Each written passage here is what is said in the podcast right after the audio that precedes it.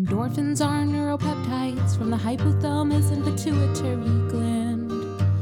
They cross the blood-brain barrier and head into the opioid receptors to block pain and create feelings of euphoria. And if anything I said resonates inside your head, then tune on in to the Endorphin Report.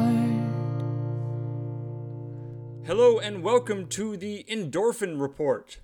I'm here with Daniel and Cynthia again, and we're going to be talking about another romantic, in this case, a comedy. Dramedy. Irreplaceable You. Starring Gugu Mbatha-Raw and Mikhail Hausman, and available on Netflix. So this is a brand new movie, eh? Uh-huh. Yeah, and if you're going to plan to watch it, don't listen, because we're going to just ruin everything. Yes, we've got some segments like Are They Going to Make It? And Ooh versus You are regular segments, followed by the Endorphin Report.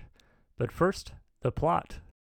I mean, to start it off, you hear a voiceover of Abby initially, and she's talking, and boom, there's a grave with her name on it. And she's like, I'm dead. This is the end of my story. But here's what happened. And then her fiance or partner, basically, Sam, is standing at her grave. And then they, like, go back to, like, the start of the movie. And you're like, what? And, like, she really died. Like, it's not like a teaser, like somebody gets cancer or something. It's like, no, she's really dead. Wow. So is this like Charlie St. Cloud again? Like, is this people talking to dead people? No. It's more like The Crow. She comes back and murders all of the other people responsible for her death. All right, cool. No. So they have a voiceover, and she's like, I'm dead, but here's what happened. And then they show her at age 8 meeting her partner, Sam, and they're like watching fish, and they talk about how like a fish bites another fish when it loves it, when it loves the other or wants the other. So she bites him. And then they show a montage of them getting together, like being together and happy since age 8, which is kind of early for romance to start. Cynthia, how many couples do you know who got together when they were 8? Nobody. Because that's like siblings. That's like sibling time. That's like... Yeah, you're not sexually attracted to the people you grew up with at that age. 8. Ooh, you're so many years from puberty. Ooh. But the movie makes it look like this is the ultimate form of romance. Yeah. If you could be together from such a young age, it means you're really meant for each other. Yeah. Is this a thing where they're like friends and then they both go off and have their own romances and then they realize that they were the right person all along? Hold hands from age 8 and stay together, and they show them frolicking and happy, and then they show them moving in together, and they look happy the whole time. Like they're just, you know, two buds in a rug. That doesn't make sense, but yeah. Two buds in a rug. That makes perfect sense to me. Common expression. Everybody in their life is like, oh my God, you guys are the perfect couple. We want what you have. So they do the whole montage, and then they're at a party, and they're like, we're engaged. She just put a hairband elastic on her like finger and was like, I told him we were going to get married. And she's like, and we're pregnant. And everyone's like, oh, wow. And they're like, we're planning a wedding. So this is a 30-ish couple. Very, very attractive. The guy is very professorish type. Big professors and glasses. And he teaches science classes. Corduroy blazer. Mm. Yeah. So the most attractive sort of person, in other words, is what you're saying. They make him a hidden cute. They make him like a hidden beneath this. Like he's, when you first look at him, you're like, eh. But then when you hang out more with him, you're like, oh, you got some Hollywood hot underneath that. So. Like when he takes off his glasses, it's like, oh.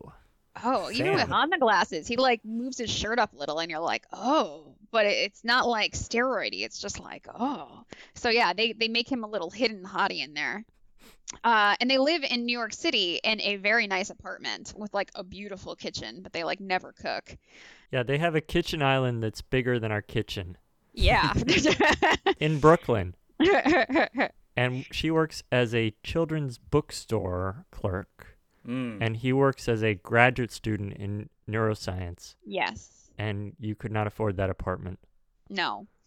And they're planning a wedding at the same time. So they're like, you know, discussing wedding details, yada, yada. And then she goes to the doctors for her pregnancy appointment, and she goes with them. And the doctor's like, I'm really sorry, you're actually not pregnant. You have a mass in your uterus, which is causing the bloating and the fatigue and all that. And so they're obviously pretty sad about that. And then they do more tests and they show it's fairly large masses, and they're like, this is not very good prognosis, like we need to start treatment, but this is not looking very good. And obviously they're devastated, and they try to have some humor with her, like calling to cancel her gym membership, and then she has to like cancel her wedding venue. She's like, I won't be available then. And you're like, oh. It's not written by anybody who has had that experience, would be my guess. I don't feel like it's imagining cute, funny scenarios around having cancer. And so she goes to a support group where they crochet, and I guess they all have terminal cancer, but they all look fairly healthy, and they all have their hair. And in that room is Steve Coogan, Kate McKinnon, and Christopher Walken, and none of them do anything funny in any of those scenes. And they're all dying of cancer? Yes. This is a terrible movie. Steve Coogan, I don't know if he's just a support guy there. He's a facilitator, but Christopher Walken is being Christopher Walken. Oh, he says that your husband or your boyfriend is going to go through a major slut phase. Mm. Yeah, that's inappropriate. After you die. And she gets freaked out by this. Super freaked out. The idea of him sleeping with other women is like nightmare. Because the idea is that they've been only with each other for their entire lives since 8. Yes. Because he's like, he's gonna get with somebody else, you know. I mean, he's gonna get with a lot of somebody else's. Yeah, yeah. And he's like, you're young, and she's like, well, we've only been together, and he's like, oh, he's gonna go through a slut phase. And then that like kind of makes you a little up, but then you're like, then she freaks out, understandably. And then this is where the movie really derails even more so. It takes quite a turn at this point. It does. So she gets fixated on the idea that she needs to look out for him for when she's dead, and he needs to be able to find somebody else. So though she probably has multiple months to live, we don't exactly know how long or what's going on. She starts to use a Tinder dating app to put a profile up for him, and then starts interviewing women under the guise of being his assistant to find him a woman. To set him up with somebody to replace her. Is the idea, yeah. Yes, to be a good partner for him, because she's like, he can't look out for himself. I know how to do the washing, and I cook things for him, you know. She's just like, I need to get him a woman. At one point, she goes and buys a whole shelf full of dummies books because she's afraid he doesn't know how to do anything. She has to show him how to do the laundry, like how to do a load of laundry, which apparently he's never done ever in their 30 years of being together. Oh, my God. It also becomes very symbolic because it's like, and you have to look for the dial to see when the time runs out. Then she breaks down. And then they start to attempt to have sad sex, where they like start to make out, and that is kind of cute. On the washing machine? No, they move to that giant island, that kitchen island. The kitchen island. Oh, yeah. That's what they use the island. I mean, I guess it makes sense that they don't do a lot of cooking on it then. And so she's on the Tinder app, and she's interviewing women in a cafe, and she's literally like trying to find the best match for him, because they're like, you know, they need to be the right fit. Yeah, she's sweating. She's swiping. She's like, too slutty, too weird. Yeah. To this, you really it's too slutty. Like just from the picture. She ends up meeting a girl she likes. It's also looking for a woman, who is looking for the kind of man that would have his assistant interview his potential love interest. So here's the thing, though, is she's also replying to them on the app as him, if you think about it. Yeah. Okay. Because she's writing in his voice to these women. That gets really creepy when you think about that. It's weird. But then she's interviewing them in the cafe, and then she finally meets a woman that she likes. And she's like, so why am I meeting his assistant? Why don't I meet him? And then she's like, well, here's the thing. And she tells her that she's like, you know, dying and wants her to get with him. And then the woman like goes out and is like, what is wrong with you? Sprinting down the street. Appropriately. That's good. Yeah. Yeah. Cynthia, what's her justification? Like, I never quite got it. She's like, they're going to be all over him. And what if the wrong woman takes him in? She's going to be helpless in front of all this swarm of women. And what if the wrong person gets him? What if somebody really mean and manipulative gets him? He clearly has poor judgment in women. So this whole time she's hanging out with Christopher Walken, which is surreal. I know. No, but so here's another point you're missing. The barista at the cafe sees her and she's like, I know what you're doing. I've been watching you. And she's like, I think it's great. And I'm going to host a art show and you should invite all the women there and have him go there and meet them. So does she set up dates with like 12 different women from Tinder at this art gallery opening? Wouldn't it be weird that they all flock to him and he's like, what? Like, it's just weird. And this is while she's alive and he doesn't know he's being set up, which would make him a super asshole to be like, oh, my wife has terminal cancer. But at an art gallery, this really hot woman, so you know, I'm free in a couple months. Meanwhile, she's outside the art gallery in a car with Christopher Walken, looking in with binoculars. Oh, it's so weird. She's watching him, and she's like, uh-oh, he's looking too happy. And she buys him new clothes. She buys him skinny jeans. Why would you want to put him in skinny jeans? Because she's like, he needs a better wardrobe to attract the women the right way. No. But so then she, the guy is wearing the skinny jeans at the art show. And guess who starts talking to? The weird barista woman who thinks this is a great idea. So they start chatting a bit. And then she says, I think it's really wonderful what she's doing for you, you know, like setting you up with other women. And he's like, really? And then he goes home and understandably gets really upset with her. And he's like, you've been setting me up with other women? What is wrong with you? And they have a fight. And then he talks to his friend and his friend says, look, you should just do what she wants. Like, just go along with it. So then they make up and they start talking about like how to make his app better and taking better pictures. And you're like, what? And then they cut to 2 months later. And I was like, 2 months later, what? I was like, so what's been going on in 2 months? And it's not really clear. Was he on Tinder the whole time? Was he still going on dates? And it's 2 months later. The cancer has seriously progressed. She's got like very light, dark circles under her eyes. She stopped wearing a lot of makeup, you know? She's very energetic.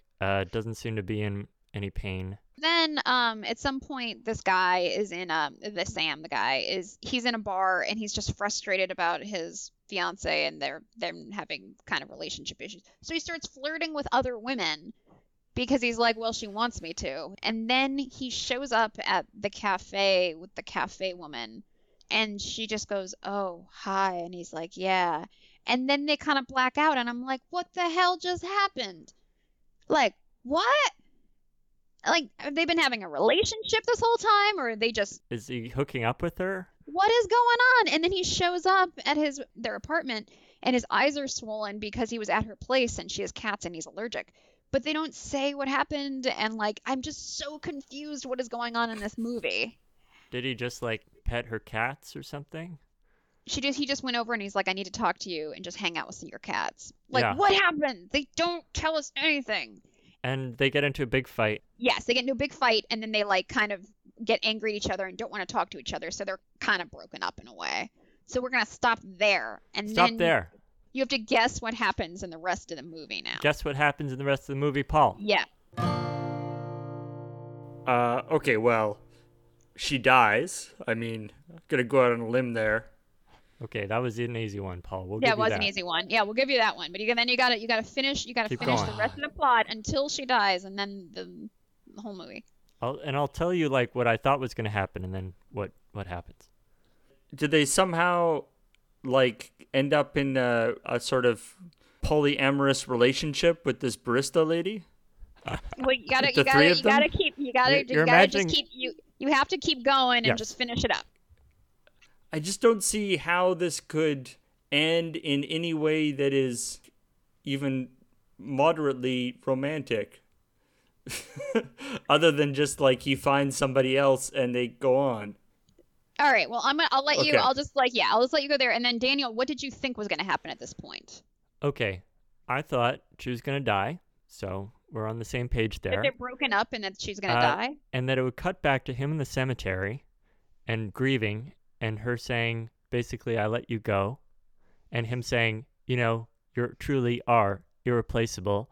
But then he turns and goes back to the road from the grave. And there's the coffee shop girl there.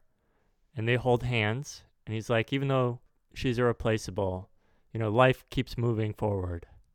Or something like that. That it was going to be the coffee shop girl that he would eventually actually move on while accepting that Abby is truly irreplaceable in his heart. That's wrong. Right. I still don't like that. I don't like that ending. I should have listened to the title of the movie. I can't see any other way it could go, but okay, let's see this. Well, so here's the way. So they're broken up-ish. She goes back to her doctor, and he's like, you're not responding to chemo. Things are getting worse. You really need to wrap up things in your life.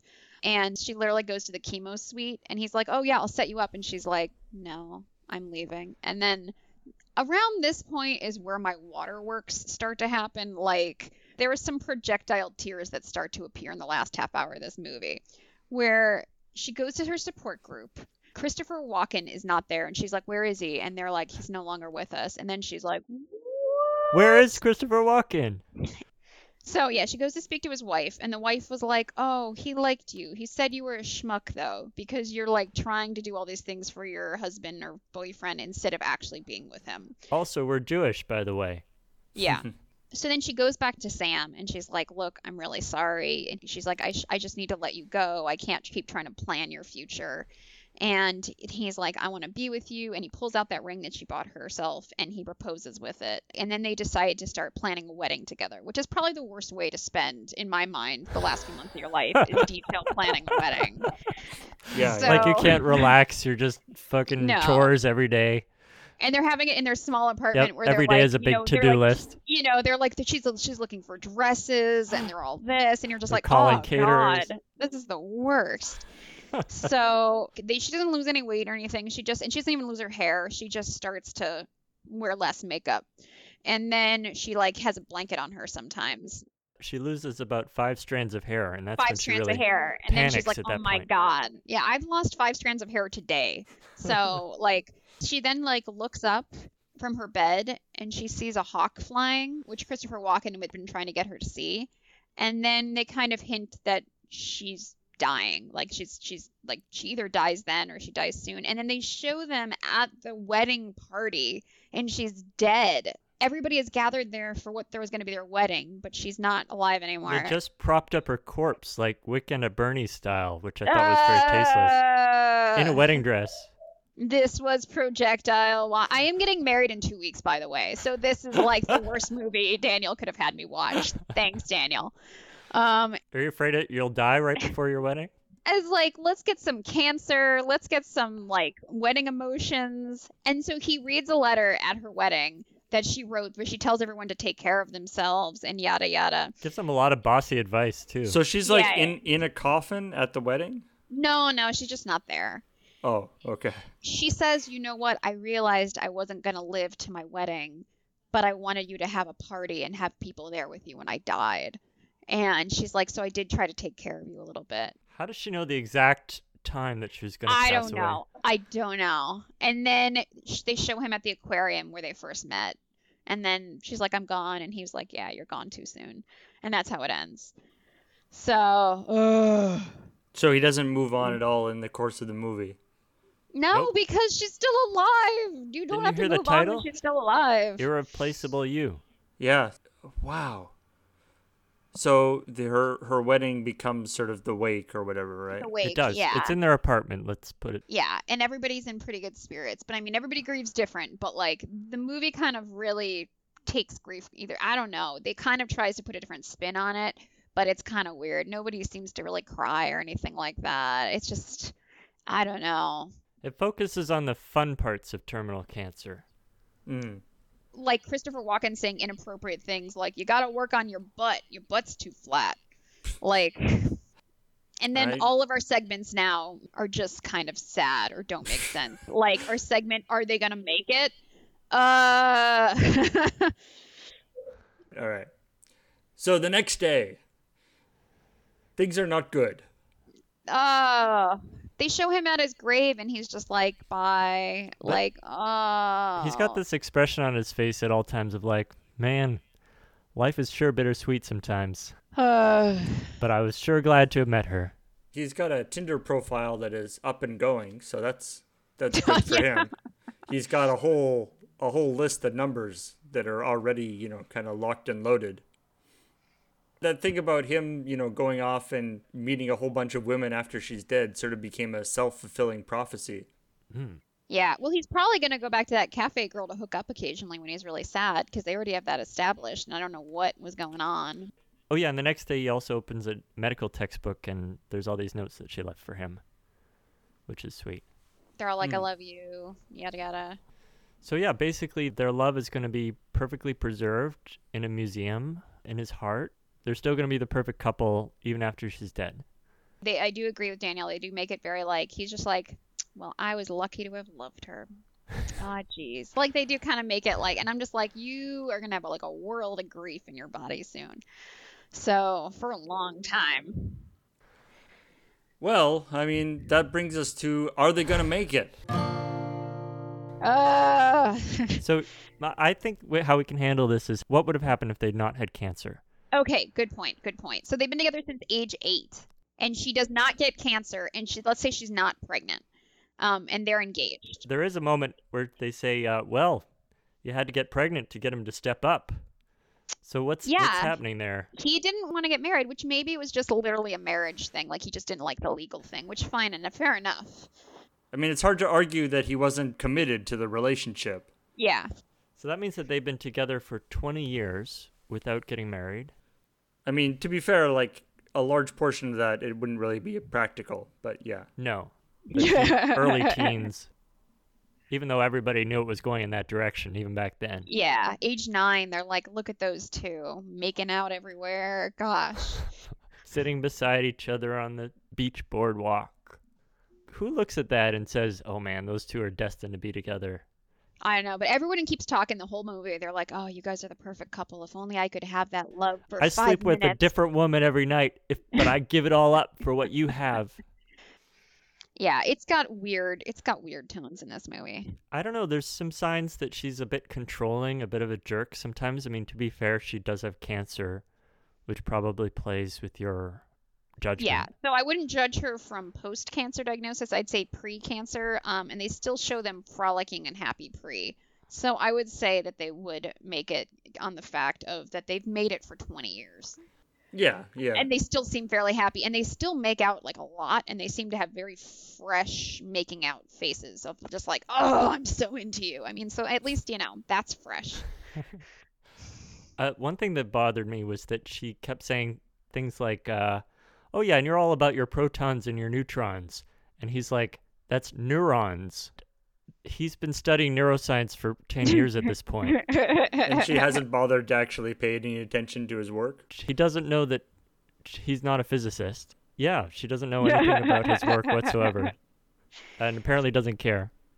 And he does agree to marry her. They do agree to plan a wedding, but he never bothers to buy her a ring this whole point, even though they have this most amazing, like, apartment, and they obviously have like signs of money, but she just walks around wearing a hair elastic on her hand, and you're like, you could literally buy her a $40 like ring. You could just go to take her to Claire's or something. Like, you don't have to spend a lot. Just, that's a little sad. All right, so ooh versus ew. So this is the segment where we talk about romantic moments, wooing moments, and whether they would be more ooh or more ew. I mean, there's not so much wooing in this, but there's definitely ew. There's a lot of ew. There's putting your fiancé on Tinder is a bit ew. There's putting him in skinny jeans, very ew. There. just in general?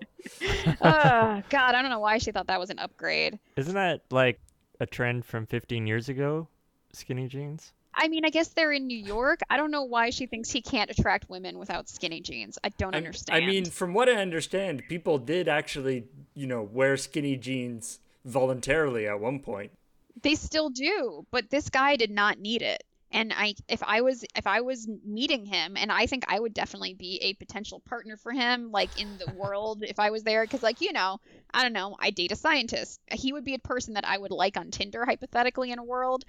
I would not like the skinny jeans. I'd be like, Maybe she was just trying to get women to stay away from him, like, you know, like potential women to stay away from him subconsciously. That sounds like Abby. Yeah. What about... Wow, yeah, that would be messed up if it was like, look, I created this Tinder profile for you and nobody likes you. You will never find anyone else. What about when we see his game, like when we see him actually hitting on people? Oh, he's terrible. He's just like, hey, how you doing? Like, he just, I mean, he's also drunk and he's desperate. He's drunken and desperate, and women are like, okay. I mean, he has literally never flirted with anyone. Never flirted with anyone. The girl who he ended up being with bit him, and that's how they got together. Oh, geez. Good thing he didn't take that into heart. I know. And start biting other women? Yeah. That could be bad. Just sneak up behind them and chomp. I'll bet he's has a ton of game when he's not trying, I'll bet. Yes, definitely, which is why the cafe girl liked him, is because he just seems sweet and, nice. He definitely seems like a very sweet guy. He seems to really love his wife. Kind of nerdy, but actually, like, movie star handsome underneath it. Yup, totally. All right, well, what's the endorphin report for this one? Obviously, the subject matter is a little dampening on the endorphins. Yeah, so Daniel saw some endorphin potential and wanted me to see this film. And endorphins, I don't know about the endorphin part. I mean, there was some endorphins when there was some kissing between them. They seemed to have some genuine love between them, and that's kind of nice. But, like, more than anything, the last half hour, even though I knew they were manipulating me, I was, like, bawling my eyes out. Because, I mean, like, I'm around cancer sometimes in my job. I'm getting married in 2 weeks. Like, just there's a lot of emotions going around here, and also, like, it's just so sad because they show things like her dress that she never gets to wear, and her mother is like, her daughter's dying. Oh my god, I haven't cried that much in a while. There was like projectile tears flying out. It was like I was like a comic character. So did it make it more romantic, the tragedy of it? No, it just made it really sad in general that people die, and then not to mention they're like dying before a wedding. He's always going to know that he like tried to get married and that she died before, and that's just like heartbreaking, and it was really sad. Yeah, I mean, it was really had the visual language of an indie movie and the kind of indie music cues you'd expect, like either Bon Iver or some dude who sounds like Bon Iver. Yeah, it really felt close to my urban middle class 30-something lifestyle. So it got to me, like the part when he kneels, it's on the boardwalk on the Hudson River, and he's proposing to her, even though he knows that she's going to die very soon. That really got to me. Endorphin sprinkles. I only got married 6 months ago, and shots of them moving in together and their life together. That's what really gave me endorphin sprinkles. Mm. We talked about it, like with going after these kind of movies, when you're in need of a bit of a pick-me-up or something, which is certainly not the case for this one. No, this is not a pick-me-up. This would be if I somehow needed to dehydrate myself, like, and I instantly, right, like right before a big boxing match or something. Yeah, I need before a weightlifting competition. I need to like have like really good abs. I just need to shoot it all out of me. Just cut weight so you can get for the weigh-in. Yeah, it's just like, shish. In some movies, you do feel good after a major cry. This one was just sad crying. Oh, gosh, there was so much crying. Something that I liked was the scenes of them in bed together, like just kind of goofing around. That felt very real and very couple-y in a way that I liked. Those were my endorphin sprinkle. So... overall report? This would not typically be my overall go-to. I would say if this was something I was put in front of on a plane or something, I would get a lot of crying, but I don't think it would be something that would pull me to it for the sprinkles. And yeah, there's like minimal sprinkles in there because things are sweet, but it wouldn't be something that I'd be like, oh, that was a real good puller. Yeah, but this is the closest so far for me of being something that really felt romantic to me. So yeah, we have different senses of this. That's the spice of this podcast. I don't dream of being whisked away by a prince from Slovakia or Herzegovina. Yeah, fake country place. Well, that's the thing, is these endorphins, it's not something you're like, oh, I want to be a princess and kissing. There's just these isolated moments within movies that sometimes can produce them, even if it doesn't make sense or it's not something you actually wish for. It's just isolated bits that can happen. Sense. So it doesn't mean that it's like a woman's wish for that. It just means something isolated in this is causing some. Yeah. Yeah, like some major one I had was Pride and Prejudice, the new one that I saw, the Keira Knightley. Major endorphin sprinkles. Do I want to be like back then? No. Do I want to go through that? Absolutely not. I don't even think that guy would be a great partner long term, probably. But the way they engineer the movie, I got major endorphin sprinkles. By that guy, you mean Mr. Darcy? Yeah, Mr. Darcy's not great at parties. So I'm like, that would stink. All right. Well, thanks for listening, folks. Yeah, thanks everybody. And thanks for listening, and we'll talk to you next time on The Endorphin Report. Bye-bye. Bye. Bye. Then tune on in for The Endorphin Report. The Endorphin Report.